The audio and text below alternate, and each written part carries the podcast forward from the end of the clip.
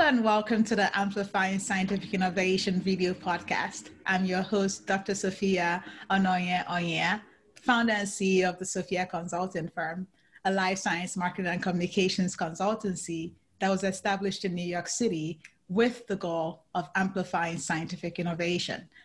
The goal of this podcast is to showcase scientific innovation stemming from global life science companies through conversations with senior leaders who share their unique leadership journey, corporate vision, and industry outlook.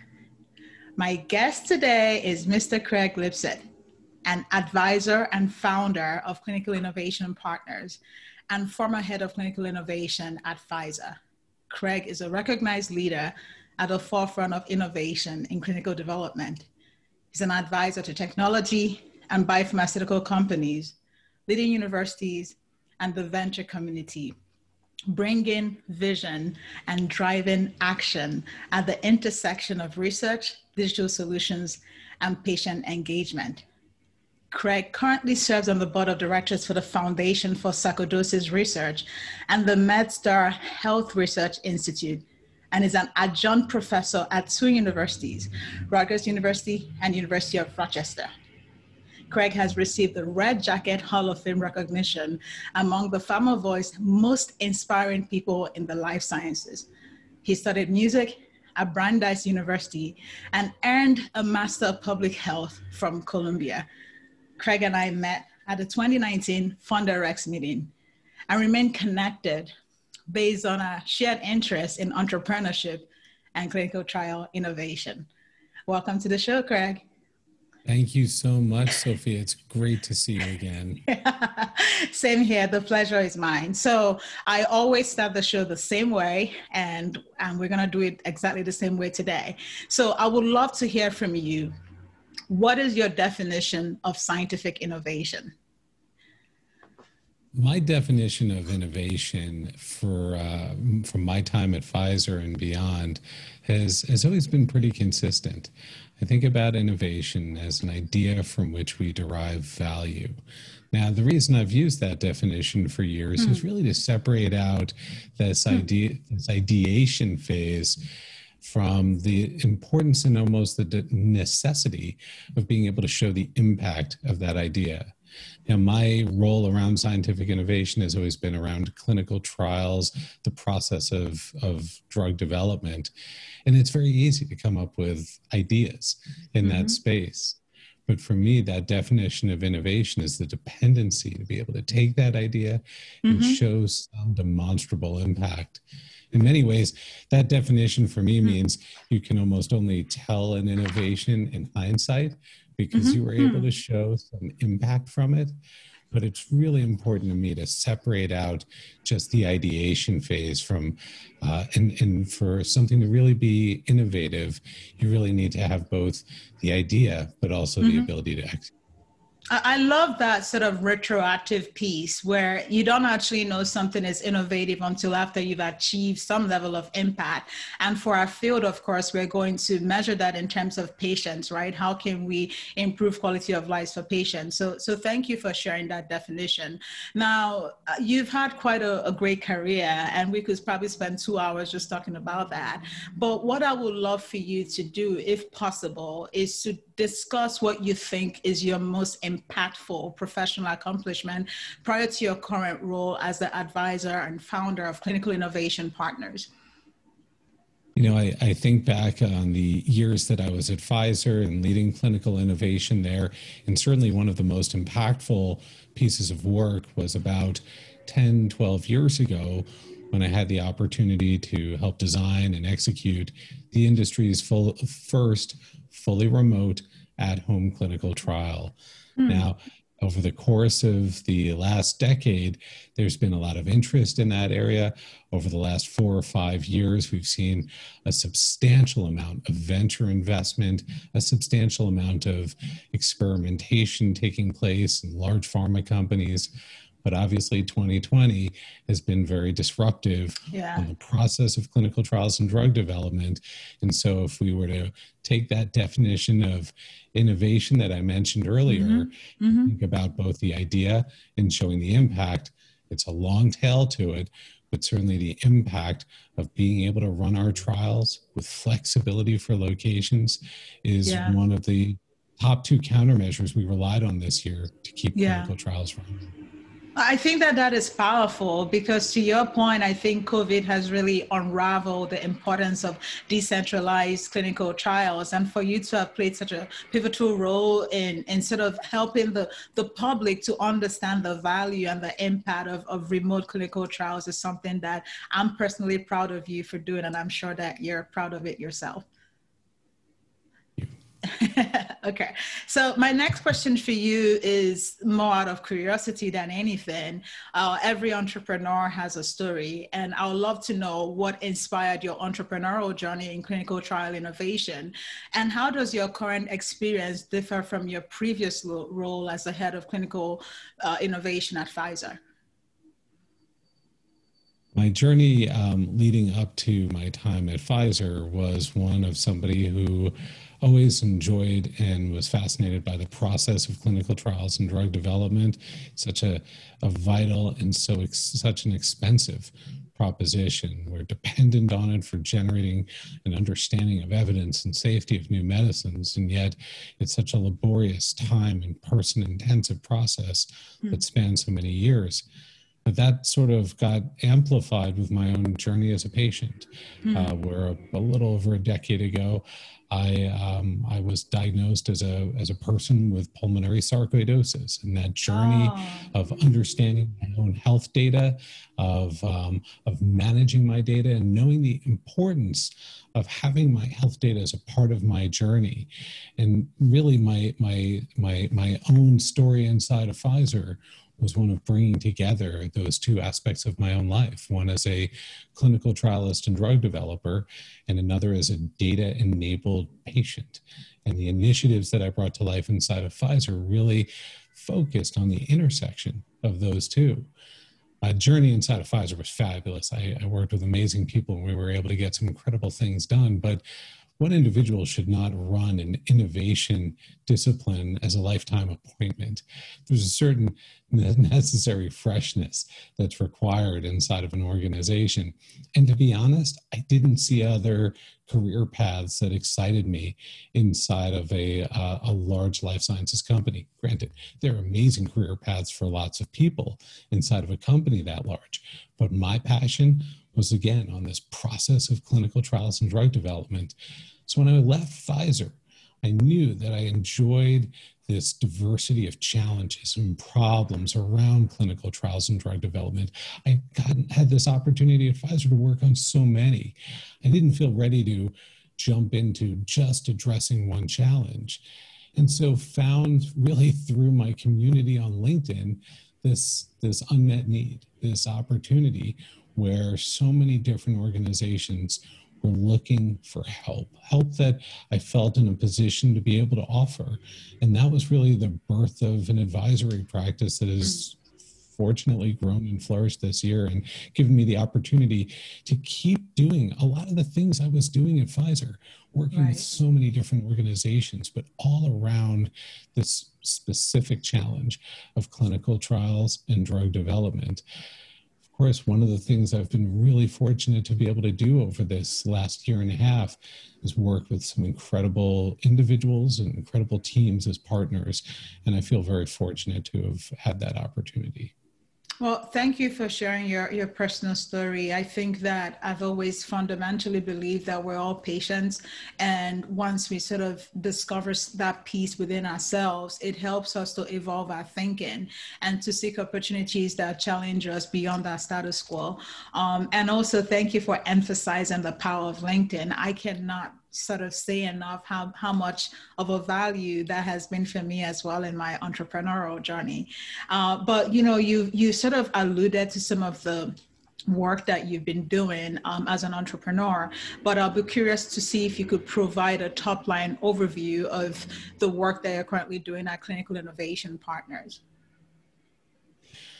Today, I'm working with organizations that want to bring some innovative new approach or technology forward to improve how we conduct clinical trials and medicine development.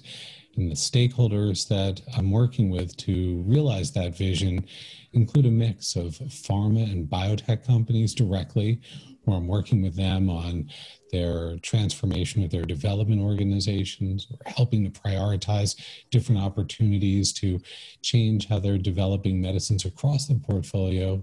Increasingly today, as you can imagine, a lot of that focus is on decentralizing their portfolio and making that a stable part of their business.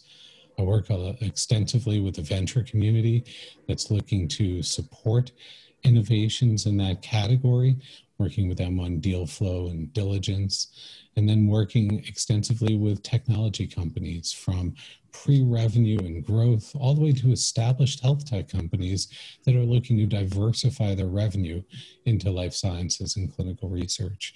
And together we work on uh, their product, on their go to market, and their story to make sure that they know what problem they're really looking to address and how we can actually help to make that connection between the many challenges in drug development and some of the great innovations that are out there along the way, as you mentioned at the outset, um, also working with a number of fabulous advocacy organizations and leaders, as well as several hospitals and health systems.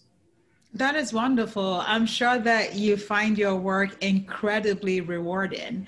Um, and I'm curious to know now about your leadership mantra and how you've leveraged it to advance something that is incredibly important to me. And I'm sure it's important to you as well, which is this whole concept of clinical trial diversity, especially as we think about the multitude of companies that you support in an advisory role. How do you tie those two pieces together, your leadership mantra and how to advance clinical trial diversity? I think, in terms of leadership, throughout the different organizations where I've operated, we tend to spend a lot of time working together on thoughtful risk taking.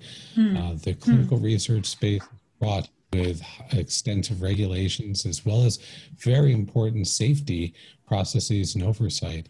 And at times it has made people fear taking risk and to hmm. feel like we're trapped in certain legacy processes. 2020 is a year that certainly amplifies what thoughtful risk taking means because when mm. the hmm. environment changed, when we had risk in the environment, mm-hmm. risk of people could not get to the clinic, that physicians couldn't open their clinics for patients to come in to participate in studies, that all of a sudden when that risk dynamic changed people needed to embrace some of these strategies but how do we sustain that type of thoughtful risk taking i also spend time with different organizations thinking about failure and how mm-hmm. failure has to be a, a, part of our innovation narrative if as one of my mentors many years ago had told me if everything we're doing succeeded then we're not really trying hard enough when right. it comes to disruption and innovation. Now, the intersection there with stimulating and driving diversity is a challenging one. Diversity yeah. in our organizations that are supporting clinical research, diversity in our investigator community, and of course, diversity and representation then in the patients that we're engaging as participants in our research studies. And that latter part has been a persistent challenge for a very long time. And while so many people have gotten motivated and inspired to take action this year around diversity, I think my fear here is that people will focus on short term quick wins. Right. When in fact, it's such a long-standing problem that it really requires long-standing commitment. So take that same story we were just sharing mm. around the importance of acknowledging failure Hmm. I think that this is an area where we have to try different opportunities, but also accept that many of them will not work. And that doesn't mean that we can walk away from our commitment to diversity. My biggest fear in this area is that people will try quick wins, get mm-hmm. frustrated, and move on to challenges because there's so many other challenges out there. You know, Sophia, earlier this year, I had an opportunity to uh, to interview on a in a conference um, uh, uh, David Lacks and mm. Veronica Robinson, who are the grandson and great granddaughter of Henrietta Lacks. And in spending time with with them in that interview, it was so clear to me how Henrietta Lacks's children were angry and frustrated at the lack of transparency But then you meet David, the grandson, and he is a uh, he's an advocate for research, working with the NIH. And you meet their great granddaughter, and she's studying to be a nurse. And you start to see that this is a generational process, right, yeah. to try to recover trust it took generations to lose trust in the first place and it's something that really will require a long-term commitment to bring back I couldn't agree with you more. And and obviously for me, I used to be a cancer researcher and I, I worked with the HeLa cells in the lab myself. And I think it was at the time I started to uncover some of the issues sort of with clinical trial diversity itself because it's almost a two-sided problem. One is on the part of the sponsors, um, CROs, uh, pharmaceutical companies to identify the need for more inclusion. But then on the other side, for the African American community in particular, is how do you build trust? When you think about the Henrietta Lacks debacle, you think about the syphilis trials in the past what can we do to build that trust and, and i think education is going to play such an important part of that and that's why i'm grateful to people like yourself for participating in panels, for having one-on-one discussions, for speaking at conferences, for really amplifying that need. But it comes from what you said earlier, you know, how do we understand thoughtful risk taking? How do we acknowledge failure? And, and then identify new ways to educate and to inform. So thank you for sharing that. Well, and it speaks to the importance of what you're doing here in terms yeah. of bringing both expertise and depth of knowledge as well yeah. as empathy and stimulating these important conversations to challenge people to rethink how they're doing their own business, mm-hmm. but also to tell their stories share their stories to not just inspire others, but to raise awareness to others of these challenges um, and the importance of of um, of committing committing to the change here. So thank you. Oh, it's my pleasure. Um, it's just such a delight speaking with you already. Um, but you know as we think about these issues and, and some of the approaches that we're, we're thinking of not just here on this platform but elsewhere how sustainable do you think the changes that are being implemented to mitigate the impact of the pandemic on, on clinical trials and, and drug access? I, feel like it's maybe something people might talk about now but i wonder is it going to still be an issue five years ten years down the line? What, what are your thoughts on that Great question, because yeah. some substantial shifts had to be taken this year to mitigate the risk and continue the development of, you know, not just COVID therapeutics and COVID related vaccines, but the entire world's medicine development portfolio across therapeutic areas was in jeopardy of grinding to a halt when patients couldn't leave their homes and when mm-hmm. providers were not able to open their research sites or had to be diverted to other urgent public health matters in the community. And so there were a number of countermeasures that the research community embraced. And what's important to remember here is these countermeasures didn't have to be invented. Mm-hmm. These were tools and approaches mm-hmm. that already existed, which hmm. struggled for adoption into research programs. Some of them shifted how we monitored for our studies in terms of what our monitoring for safety would look like.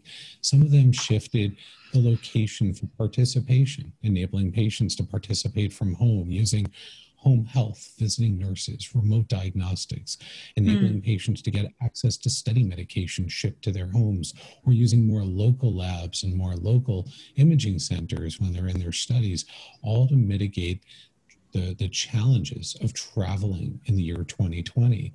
But this mm-hmm. challenge of patient burden of participation wasn't new. And so, exactly to your point, how do we sustain those mm-hmm. silver mm-hmm. linings, these things mm-hmm. that actually work? And they see a lot of people will post online that mm-hmm. this is the normal for X or Y for clinical research or clinical trials. It's not the new normal just because we did things differently for a mm-hmm. few months. Exactly. In this case, SOP waivers and protocol mm-hmm. deviations, all of which imply they're temporary, not even imply the word deviation and waiver just is is explicit. It's a temporary change that we made, and so now is the time to see organizations truly commit to these changes. And what does commitment mean? Well, the leaders inside of life sciences companies knows they, we know what it means to commit to change. We've right. we've made other changes in our organizations if we change our, a, a significant enterprise technology that's used for clinical research we would go hire a big consulting firm and we'd have a dozen dedicated FTEs and uh, a budget that's explicit to manage that change. We'd have a date and we'd say on December 31st, we change from the old way to the new. And if January 1st comes and the change didn't happen, somebody is held accountable, right? Yeah. And there's a commitment we make and we know what that means. And mm-hmm. so just saying we've done it for a few months is not a commitment. Um, right. What I'm starting to see is a number of large pharma companies really making that commitment now, where they're yeah. putting FTEs in place and giving them budget and support to change their processes, expand their partnering uh, that they uh, in uh, organizations that they work with, and to rethink how they're writing their protocols going forward. Uh, it takes work, but I'm starting to see some of the signs that people are really committing, and that's exciting. Right.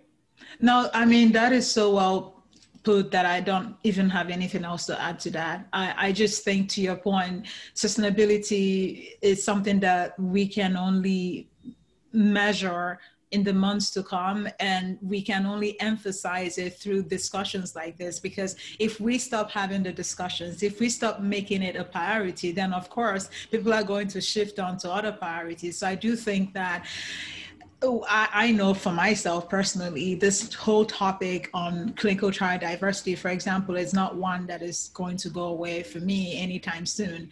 And the fact that African Americans are less than one in four of clinical trial participants for pharma sponsored trials for, for cancers, it, it's really sad, especially when we know the disease burden, um, the mortality rate, the incidence rate that African Americans have relative to white Americans, for example. So I, I, think there's a lot to be done, but it takes action and it takes people that are committed to, to thoughtful risk taking and holding ourselves accountable. So thank you. Mm. This is an exciting time for us to make yeah. commitments around, well, I'll put it this way making sure that we're taking advantage of this moment in history to encourage organizations to make long term commitments around diversity, putting FTEs and resources in place mm-hmm. that truly own and are responsible for driving that diversity, um, and amplifying policies that can mm-hmm. help make this uh, commitment sustaining. Be ambitious and let's think about things that maybe have worked in other areas that we can start to bring into this challenge. One example that I, have thought a lot about in, in recent months, when we've aspired to make change happen in rare disease research and encourage investment when it was underrepresented, when we wanted more research mm. supporting pediatric mm. drug development, we were able to do that by creating incentive structures through policymakers for the FDA and others to be able to incentivize mm. research in these areas.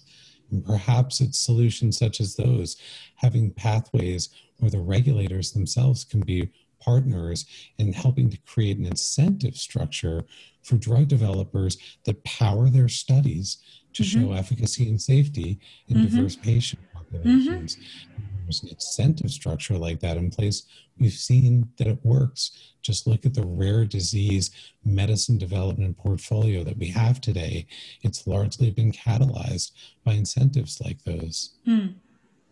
Yeah, I love that. I think that that is such a, a, good idea because, to your point, we don't always have to reinvent the wheel. There are so many solutions out there. It's just about applying it in a way that is sustainable. So um, I'm glad that we're really on the same page uh, on this, and and hopefully, again, we'll continue to unravel um, ways that we can continue the conversation and sustain the interest in clinical trial diversity, clinical innovation, and just finding new ways to connect beyond, you know, COVID. Um, so my next question for you, um, and I'm very curious to know what your answer is, by the way, because I have no I, I no clue. Um, do you have any company or technology that you're currently excited about, especially as, as it relates to cancer clinical trial recruitment, monitoring, and data analysis? And if so, why? So it could be a technology, it could be a company. Just, I'm just curious to know more. There is um, a technology that I'll call out here. Okay. It's actually something I talked about way back in 2015. I did a TEDx talk on this topic. But like a lot of topics that you might have spoken about five years ago, the world has evolved, and in this case, evolved in the right direction. And the the technology that I'm most excited about is the technology that I'll call the data enabled patient. Hmm. Because what we find hmm. is when hmm. individual patients have more access and control over their own hmm. health data, personal health data, electronic health record data, diagnostic data, and so on, when patients have access and control over their data, we consistently see over nine out of 10 are willing to share that data to support research. And we know that researchers are voracious for data. The only caveat is when patients are given that ability to share their data to support research, they want to do it on their own terms. And so mm. privacy and mm. personal preferences are mm-hmm. paramount. And what we're starting to see are more and more data platforms emerging that help to empower patients with access and control over their own health data. Some of these platforms use a HIPAA right of access, platforms mm-hmm. in that case like Ciitizen or others. Some of these platforms link to patient portals or other data sources, and there there are names of companies like Picnic Health and Backpack mm-hmm. and Seqster mm-hmm. and Hugo. Mm-hmm. But exciting also as well, we see right now that policy initiatives are not only keeping pace but helping to amplify this potential um, mm. under the past administration, we had the Blue Button project, which helped to give patients more access to their data. And in the current um, HHS, we've seen initiatives recently announced that amplify that work which is really exciting considering there are very few things from the past administration to the current that yeah. feel like they were sustained. yeah. Ensuring that patients have access to data is truly mm. a hmm. bipartisan opportunity.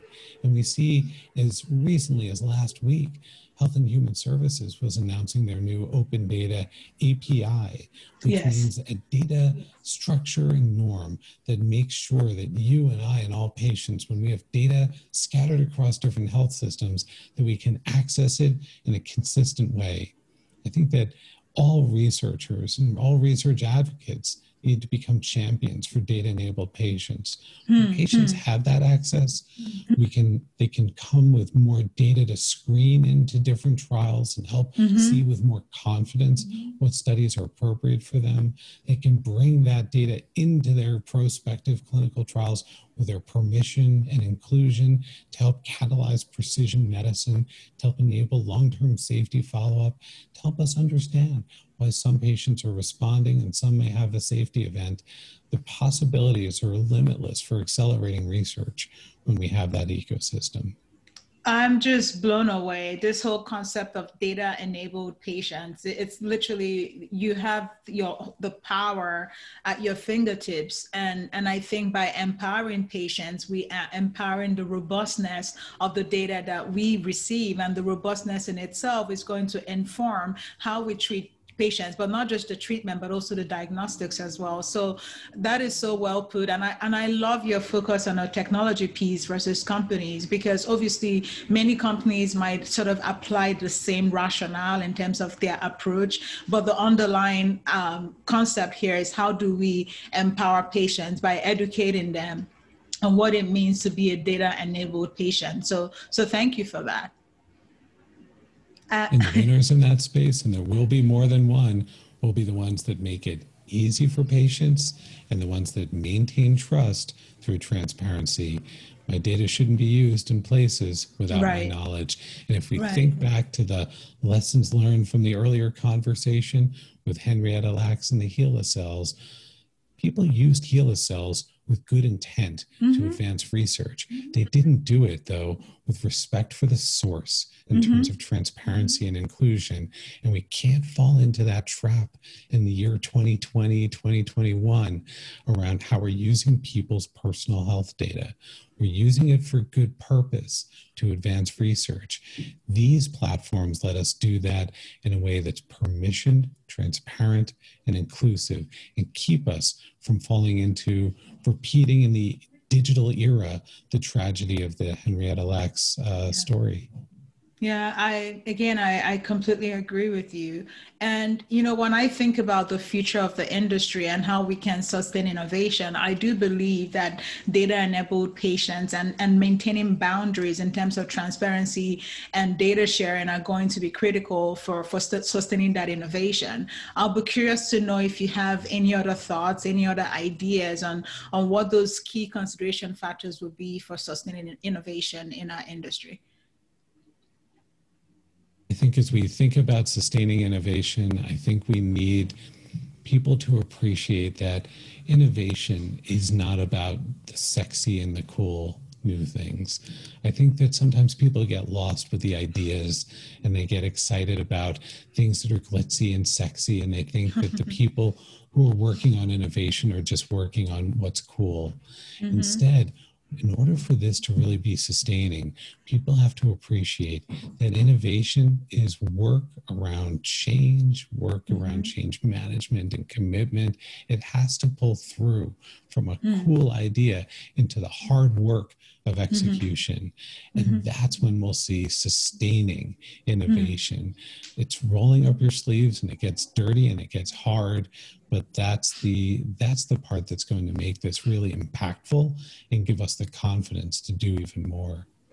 Yeah, I, I agree with you. People often like the big shiny object. Oh, it's new, it's shiny, let's go for it. But to your point, a lot of what we need to sort of sustain innovation, we already have it. We just have to find ways to build trust between sort of pharmaceutical companies and patients, uh, in, in, partner with technology companies. I think there's so much that we could learn from Google. And I, I love the, the recent collaboration last year between, I think it was Microsoft and Novartis. So we're seeing a lot of intersection between uh, technology and, and life science companies. And you know so much about that. That's, that's sort of what you do every day. Yeah there's some great collaborations. And the spirit of that one with Microsoft and Novartis had this spirit of citizen data scientists and how do we mm. empower everybody at their desks to become a data scientist. But even yeah. before that, there was um, Google's Verily unit or the Alphabet unit under as a sister company to Google had a collaboration that included again Novartis as well as Pfizer, Sanofi, and Otsuka. Um, so I think there are a lot of interesting examples, to your point, of life sciences companies that are trying to partner in fresh ways. And in many times, to me, it's not just about partnering for cool technology mm-hmm. that those companies have but mm-hmm. what, how can you learn from their culture and mm-hmm. back to what we said earlier mm-hmm. that culture of thoughtful risk taking and mm. being more nimble and agile in how we approach things well, Craig, thank you so much for such a um, refreshing discussion. I I knew that you and I had a lot in common prior to our discussion today, but all today has done is to reinforce that. Other commentary or thoughts that you like to share? I think if I uh, if I were to give sort of a concluding perspective, it would just be to double down on two themes: on mm. people's willingness to support change in their organization and make these commitments, as well as making sure that all of our organizations become spokespersons and champions to ensure that patients across the world have consistent access and control over their personal health data. Because as researchers, the more we can do that, not just in the US, but on a global basis, um, the better we will all be, both when we are patients, as you said earlier, but also as researchers and bringing those new medicines through. Thanks so much for letting me join you here today, and thank you for keeping these conversations going. Oh, it's my absolute pleasure. Thank you for emphasizing the global piece. As you know, I'm Nigerian American, and I'm always thinking about what we can do to also make sure that patients all over the world are not left behind. So I appreciate your thoughtfulness, your intelligence, and, and your contribution to that Amplifying Scientific Innovation platform. So thank you, Craig. I look forward to staying in touch. You too.